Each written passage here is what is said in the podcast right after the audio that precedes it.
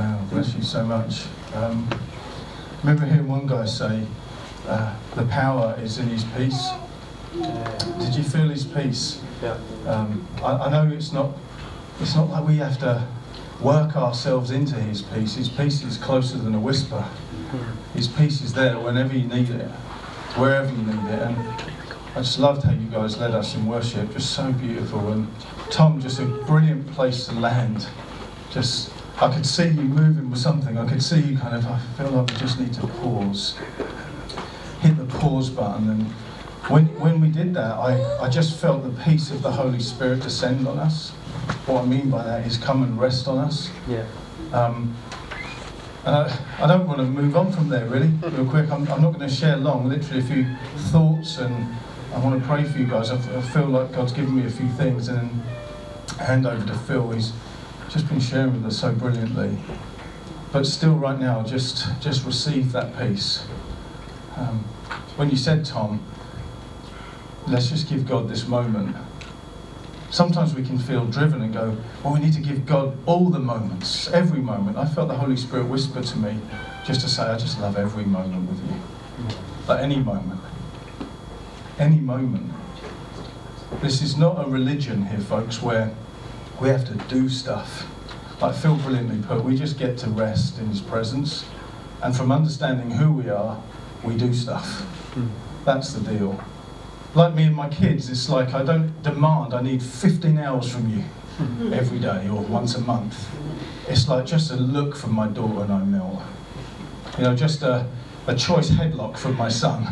And I'm like, yes, it's bundle time.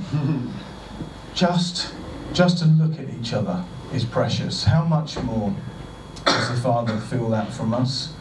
He sent his son so we could have moment after moment after moment in his presence. So just sit in that, just for a few moments. Just keep receiving peace. Peace. And uh, I guess as you are, just by way of um, during the worship, I just began to feel a bit queasy. Um, and sometimes you can get those feelings and you think, oh, it's just me. But I, I, I wonder whether God wants to heal someone um, as well. So this is by the by while we're resting in peace. Does anyone here have any stomach complaint at all?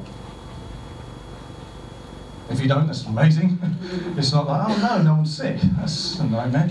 Anyone at all, any child that you know of, any anyone in this space that you just suffer with any sort of stomach condition? Maybe it's reflux, maybe you get heartburn, you know, where your tummy just feels a bit queasy, or maybe you've got ulcer. I don't know, I'm not a medic um, at all. Can we pray for you? Have you have you got any sensations at the moment? Any f- weird feelings or anything like that? Chest pains. What's your name? Sorry, Tia. Tia. Can we can we pray for you? Um, if you're near Tia, do you want to just lay your hand on her? Um, we believe in impartation and body ministry, and this is family. But here, right from the outset, what you need to know is Father loves really hard, but I'm not striving. Mm. You understand what I'm saying? Yeah. So peace and rest, I feel that they're joined. So this is what I'm trying to say in a rambled way.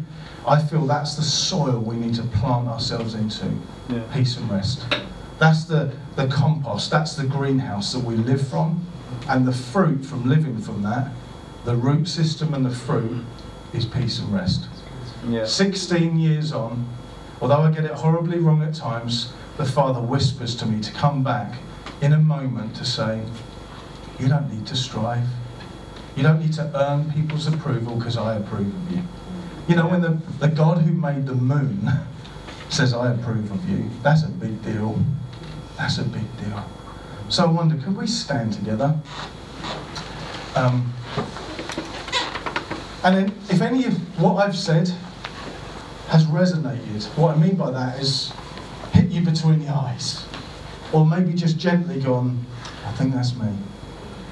If you need to f- feel peace, if you need to know peace in your life, I want to pray for you right now. So why don't you close your eyes? Like Tom said earlier, do whatever you need to do. You might want to even lie down on the floor or uh, adopt some sort of peaceful position. Extend your hands, put your hands on your heart, whatever you want to do. This is what the Word of God says. Do not be anxious about anything. But in everything, with prayer and petition and requests, with thanksgiving, present these requests to God. So he's saying, don't be anxious about anything, but in everything, speak to God.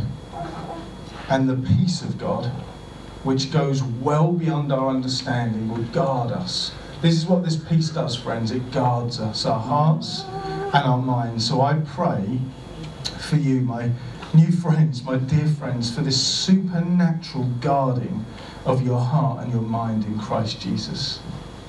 You know, Jesus gave everything for you and for me so we could live at peace.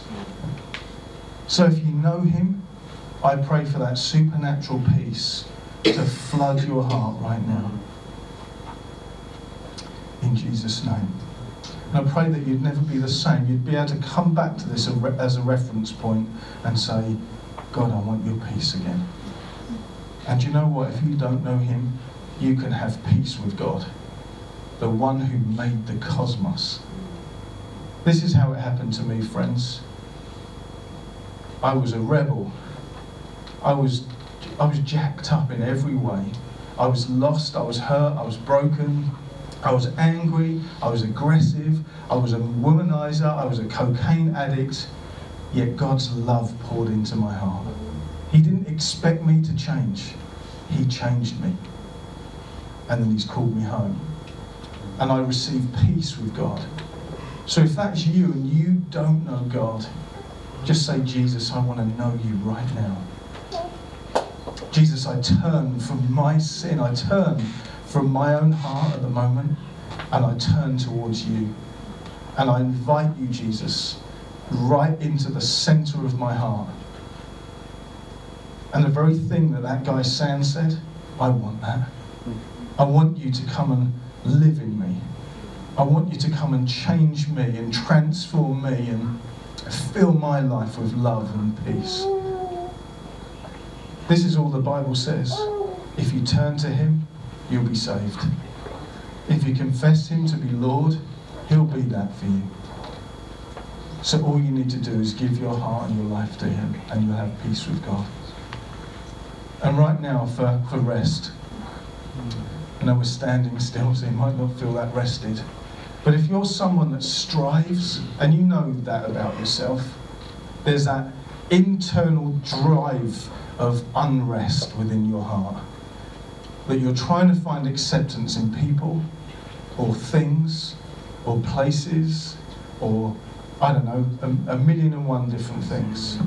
Jesus right now says to you, Come to me and drop all of that at my feet, and I will give you rest. So if that's you right now, just receive that rest right in the heart of your soul. I pray, God, for a supernatural rest to come upon us. I pray for this peace to underpin us, to, to overwhelm us, mm. that we feel secure, we feel comfortable in our own skin. Yeah. I feel some of you, you just don't feel comfortable in your own skin. And I'm not saying that you now need to become bolshy and arrogant. What I'm saying is you can, you can feel calm and peaceful and actually comfortable in your own skin. So I pray for an identity to be imparted into us, God, where we just know who we are, who we belong to, and that we're with you forever.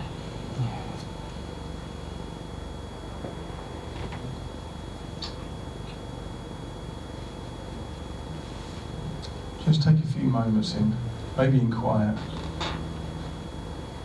Had to fill in a moment, but let's just let's just be still. See how he speaks to you in the stillness of his voice.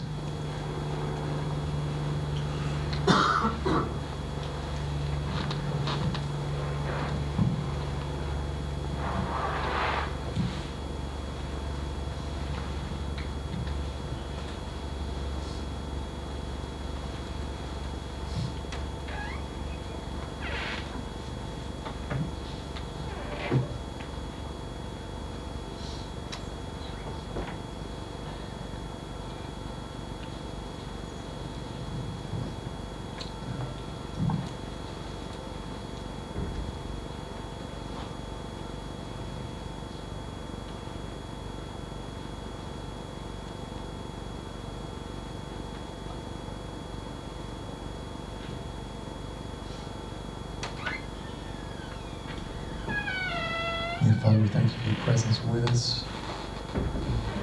Seal those things in our heart in Jesus' name. Amen. Amen. Thank you guys. Grab a seat. All right. I guess I had a message called Working Harder for Your Boss called God, but we'll, we'll change that. No, I'm just kidding. I, I, you know, one of the great simple revelations that we, we have is that God didn't come to save some employees in an organization. He came to employees. He came to save sons and daughters in the context of a family. You know, we have to, you know, keep that front and center in the in the busyness of life, in the busyness of and all the things going on around us, in the challenges of life. We have to remember we are absolutely born again, saved into a beautiful relationship with the Father, and uh, it's such good news. Um, I want to say we look at some scriptures. If you've got your Bibles, this is where we're going to be. So you can start to open. We're going to be in the beginning of Luke 5. I want to tell you a little bit. Uh, I want to tell you a story um, of an interaction with um, uh, with uh, Peter, Simon Peter, and Jesus. That's what we're going to look at for a few minutes that we have together. But before we dive into that, I, I again just want to thank you guys for having um, myself and Sam just um, come along and be with you and spend some time. It genuinely is just such a privilege. Like, God is doing some amazing things across this country. Um, you know, often um, people are convinced that um, God is in, in the size of what we do, or the significance of what we do is in the size of what we do. And I, I'm so convinced that in the lives of communities that are that are growing in size, but not numerically, but just in maturity and the desire to love God and to love one another really well, and to see the communities that we live in and work in um, changed and impacted through the love of God. Like that's the significant thing that God's doing on the face of the earth. And the amazing thing about that is that all of that stuff is not external to any one of you. It's entirely your story. Your story is what God is doing uh, in and through your lives, in and through your families, the way that you love one another here.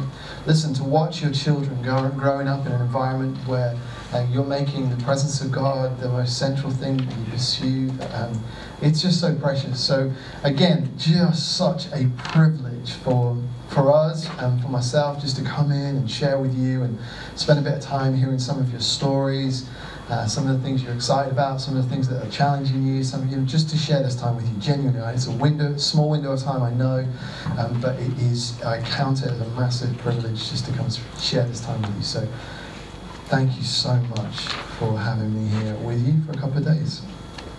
It's awesome. Yeah. Um, all right, let's look at some scriptures together.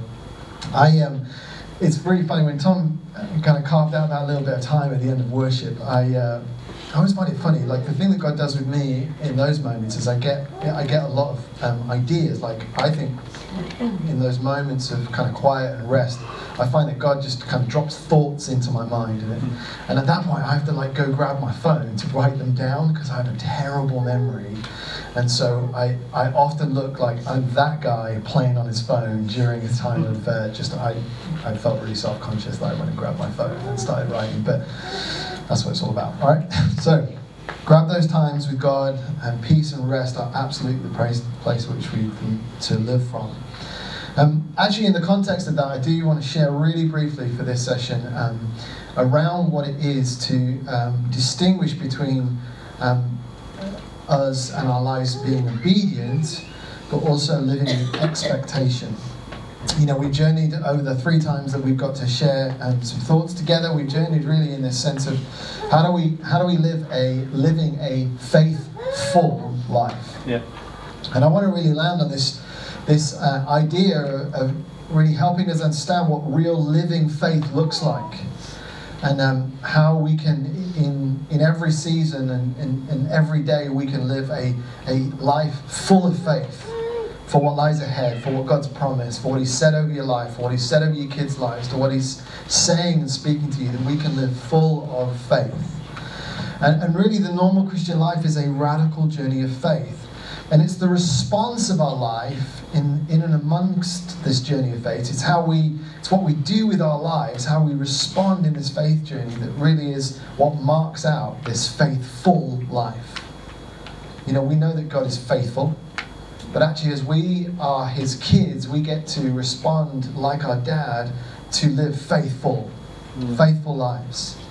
I was thinking about it even in terms of uh, marriage life. You know, um, Libby and Luke are getting married in a little while, and one of the things that I was thinking about in just even even getting engaged and then setting a time where you're going to get married. You know, there's a window of time, and and faith is kind of like you know, it's, it's agreeing you're going to get married. So Libby and Luke decide they're going to get married, and they agree and they have faith that you know, and, and they set a date, and there's a date ahead of them that they'll show up at a church and get married. You know, kind of a, an obedience to that would be they show up on that day, hopefully wearing something that's appropriate to the day, and say some things to each other, and then move on with the life that's married. But um, expectation from that point when they say yes to one another, yes, we're going to get married, expectation is very different than just showing up on a day. There's a level of expectation, but really it's just obedient to the yes that you said. All right, yes, let's get married. See you on that day. I'll be wearing a suit. Like that's kind of like obedience. That's kind of basic level. I'm going to be there. I'll show up. Expectation is all right, let's start planning a wedding. Let's start thinking about the, what we want during the day. And actually, even then, actually spending some money. You just saying to me earlier on, you guys have just sorted out the photographer for your wedding. So, like, there's even things like, all right, well, we, we not just have faith that we're going to show up on a day and get married, but we're going to have an expectation that we want certain things to happen on the day. We're going to start planning our lives towards it. In fact, probably even putting some money towards it, or at least somebody else's money you know, starting putting some money toward like, all right, well, we're going to need to, we're going to need to hire a venue, or we're going to need to buy a ring, or we're going to need to uh, kind of put a deposit down for a photographer. Like we're making a decision, and the obedience is that that thing happens. But actually, expectation is I start to build my life and plan my life towards this end. Right? That's the kind of thing that I that I'm conscious that in our in our walk with Jesus, we often think that the, the goal is that we're just obedient to God, i.e., we, we tick a list of things that we should do. But actually, um, and this is what I was writing in, in, um, in, at the end of worship, I really felt like the Lord said that, that um, obedience connects you to a task, but expectation connects you to a person. Mm. And this is what this is the heart of God is that we would be connected to Him as a person not to a list of do's and don'ts that we think he's, he's written out for us to do or don't, but actually to be connected to a person. And if we're simply just like walking in obedience, that's one thing, but actually to walk in expectation is really this faithful journey. So I want to read this story to you and, hopefully pull a couple of thoughts out that, that will hopefully connect you, um, I hope, to a, a level of expectation about your walk with God and what He wants to do in and through your life. So, Luke 5, verses 1 to 12. Jesus calls his first disciples. So one day, as Jesus was standing by the lake of um, Gennesaret, the people were crowding around him and listening to the word of God. He saw at the water's edge two boats left there by fishermen who were washing their nets. This is important to the story. Their nets are at the side, they've been washed. He goes out, uh, he, he got into one of the boats, one belonged to Simon, and asked him to put out a little from the shore. Then he sat down and taught the people from the boat. Verse 4 When he'd finished speaking, he said to Simon, Put out into deep water and let down your nets for a catch. Simon answered, Master, we've worked hard all night and we haven't caught anything. But because you say so, I'll let down the nets. When they'd done so, they caught so, uh, such a large number of fish that their nets began to break. So they signaled for their partners to come uh, uh, in the other boats to come and help them. They came and filled both boats so full that they began to sink. When Simon Peter saw this, he fell at Jesus' knees and said, Go away from me, Lord, I'm a sinful man. Um, for he uh, and all his companions were astonished at the catch of fish they'd taken. And so were James, John, the sons of Zebedee, Simon's partners. And Jesus said to Simon, Don't be afraid. From now on, you'll be, uh, you will fish for people. So they pulled uh, boats up on the shore, left everything, and followed him. So there is these two significant moments um, where Jesus, where uh, Jesus stares into the eye, eyes of Simon and he declares something about Simon's future. The first was a very momentary uh, declaration put out into deep water and let down your nets for a catch. Ultimately, he was telling him what was going to happen in the next few moments. And then later on in the story, as it unfolds, Jesus stares into Simon's uh, eyes and says, Don't be afraid, from now on you will fish for people. And I want to really focus in around, um, around how, how do we respond as people who are following Jesus? How do we respond when he when we meet him face to face or we hear a thought in our mind from him, how do we respond with our lives according to what he said? Do we respond with obedience or do we respond with expectation and faith? And that's what I want to circle around for the next few minutes. There's, a, there's some interesting um, context and interesting um, detail in this story which you don't necessarily pick up at first, um, but I'm going to tell you about it. And it's not because I'm a fisherman. So I am neither a gardener nor a fisherman, but I have researched some of this story and discovered some things that I found pretty interesting. So we are in this passage in Luke 5. Um, and again, we're asking the question what does it look like for us as followers of Jesus to respond to Jesus not just simply out of obedience, but full of faith and full of expectation. Again, remembering that obedience at some level is us connecting with a task of what we think we should be doing as, as, as Christians, and realizing that actually a faith journey has an expectation where we're connected to God and connected to what Jesus is saying to us, and then we build our life according to what He said, right? Two very different things.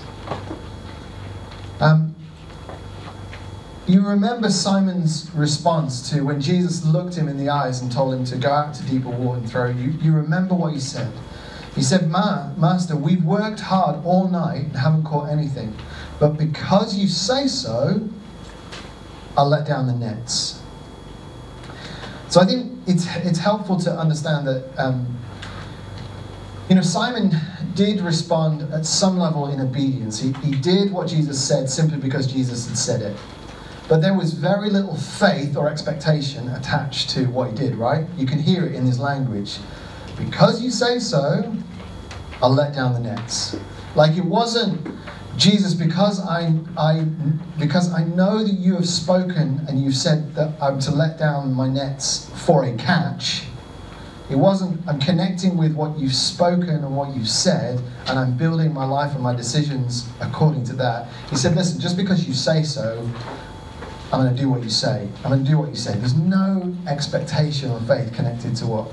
Now, I, I feel bad here when you read stories like this and you and you read other encounters with Jesus and the disciples. I feel often a little bit sorry for the disciples, or at least they give me great hope because these guys are just like regular people, mm. like trying to walk with God on earth as He demonstrates a glorious kingdom and does signs and wonders and miracles. And there's these 12 guys who are, you know, a mixture of like white collar workers. There's some tax collectors in there. There's some, uh, there's some uh, labor people, not, uh, not political party. There are like some builders and there are some fishermen. Like there's some just regular guys walking with Jesus trying to catch up with God in flesh on the earth. Like, I think we forget that sometimes when we read like some of the stories of what the disciples get up to and like you know i feel sorry for the disciples at times but there's some context to this um, little interaction between that made me really like my heart went out to simon peter because this is the this is the thing i began to discover. Um, what actually was going on was um, the nets that simon had in his boat were called trammel nets t-r-a-m-m-e-l trammel nets now, these nets are different, and they were out during the day on the boat with Jesus. Now, something you need to know about trammel nets you would only ever new, use a trammel fishing net at night, right? And I'll tell you why. They are made of white linen, okay? And if you tried to use a white linen fishing net in the middle of the day with the sun shining down, these white linen nets would catch the light and the fish would see them. And not only would you not catch any, the fish would literally go the opposite direction to this flash of white in the, in the, in the water, right? That was the net that Jesus had asked Simon to throw over the other side to catch a net. It was a white linen, impossible net to catch fish with, right? The other thing that's going on in, in this whole um, in this whole story is that during the day it's it's the sun, so you would never use a white net, but it's very very hot, and so you may see like uh, you may see uh, little videos, or if you've ever you may have never seen this, but like single man boats, daytime fishers, daytime fishing um, in hot countries, and especially where um, Jesus was with these guys. And it would have been in the middle of the day, it would have been hot. The only people who fished were single fishermen, and they would have they would have single nets by themselves. You've probably seen them. They would throw them, and then they would haul them back in. But they were all manned by one person because you didn't spend very long. Um, you didn't. Uh, uh, these trammel nets, these nighttime nets, were massive nets. And they were white linen nets that could be left, and they were linen because they could be left underwater for a long time. And basically, the fishermen would go and they would let down the nets in the middle of the night. These white nets were perfect for it, they were massive. They'd have four or five people in the boat because what they would do is they would leave these trammel nets for hours at a time and they would collect massive hauls of fish. And they would need four or five people to bring these massive white linen um, nets into, into the boat. That was nighttime fishing. They're not at night, they're during the day. The only way you would fish during the day is with a single man with a small net so that you could do quick trips in and out because it's so hot. You'd just be like, all right, I'd fish for a little while, but I'm a sing, you know, single man with the net, and then I'd go back in and I'd get some shelter and I'd get some shade. You would never spend any, which is why you'd use small nets because you weren't expecting to sit out on the lake or, or where you're fishing for any length of time. It's like get in, get out. That's daytime fishing. Is this helping you create a bit of a picture of what was going on here? Yeah. So actually, you've got Jesus not just asking him in the middle of the day to do something sort of vaguely random. You're actually asking Simon Peter, who is a professional fisherman. They've been cleaning those nets at the side of the uh, at the side of the because they were done with those nets. That's what they would do. You had to take care of linen nets because um, if you got salt on them, that's why they washed them and left them during the day to dry and then they would take them back out at night. Like this is just what fishermen did. Simon, Simon, Simon knew that. Like he was a professional fisherman. Jesus obviously was asking him to do something that was not only just like ridiculous because because they'd not caught anything. The, the, the fact that they'd not caught anything that night was not really the ridiculous thing in this in this story. The ridiculous thing was Jesus was asking one man in a boat to use what would have been a four or five man net, so it would have been heavy to even get out over the side. It was a wide linen net, they were never going to catch anything. It was nigh on impossible, impossible to catch fish during the day with a white linen um, net. It's just impossible. So, you, can you understand why Simon, in his response now, is not just simply just a man with, fa- with little faith? Or he's just being obedient. He's somebody who's just like, oh, you can imagine, he's thinking, all right, just, it's literally because you've just told me to do it. That's the only reason I'm going to chuck these nets over here because you're like literally crazy. You have no idea what you're saying, Jesus. You're asking me to do the impossible. Like you're literally asking me to do something that's impossible. Catch fish with a white linen net during the day. It's impossible.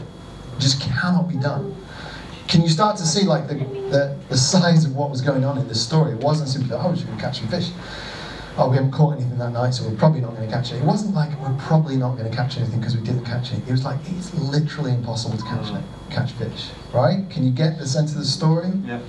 So now it, it, it like this story then becomes begins to unfold, and I start to feel sorry for for Simon, but I also start to realize, oh, you know what? There's there's a there's a connection that Simon doesn't necessarily have with Jesus yet, which is by way of, you know, his initial response to, to Jesus was out of like obedience. Like, listen, Jesus, you're master, so I'm just going to do what you say.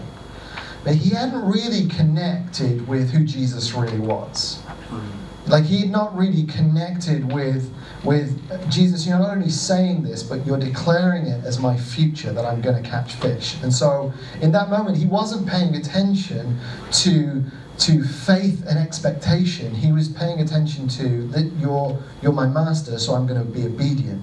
He just wasn't connected to I've got faith and expectation that this man of faith has spoken out a word of what's going to happen in my future, and now I'm going to build my whole life towards it.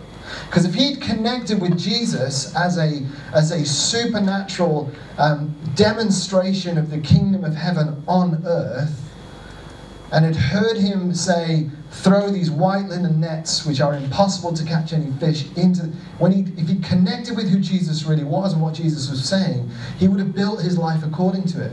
And do you know what he would have done? He would have done at the very beginning when Jesus spoke what he had to do at the end, which was call his friends over. Because again, he was throwing a four man net over the side of the boat. He wasn't saying, right, let's do that, and just in case, guys, you need to come over here.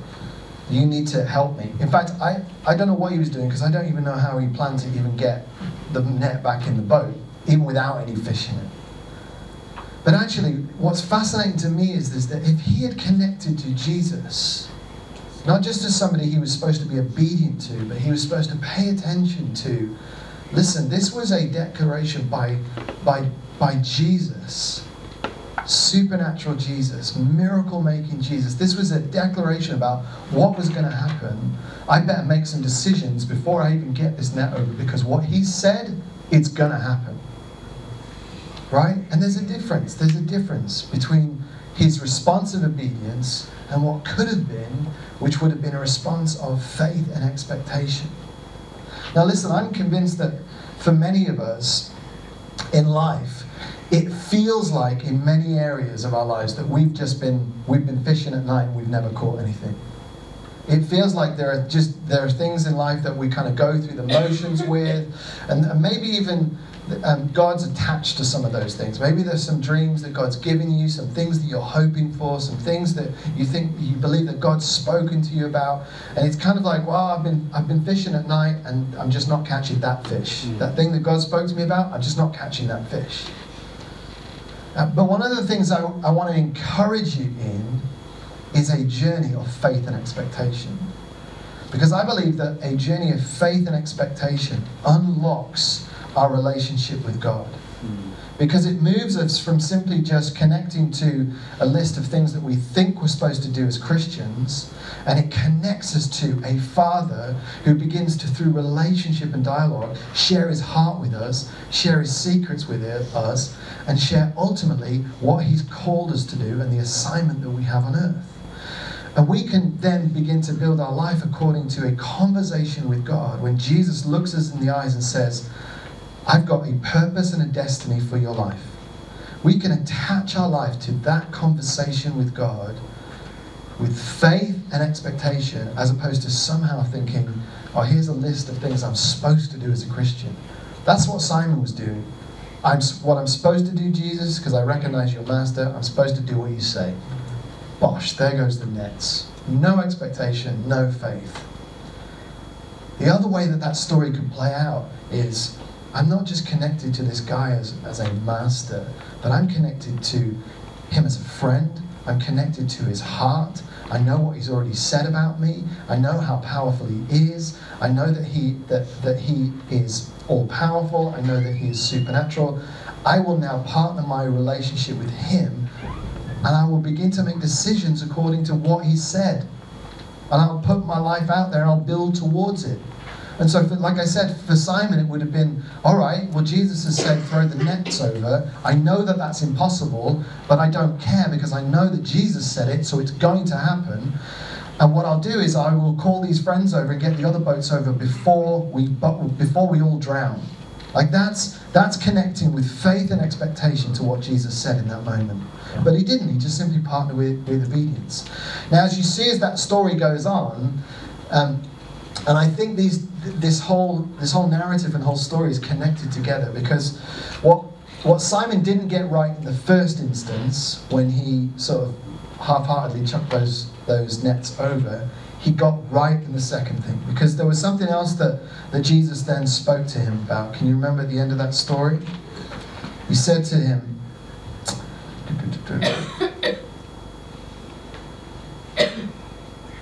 He said to him, then Jesus said to Simon, so this is the end of verse 10. Jesus said to Simon, Don't be afraid.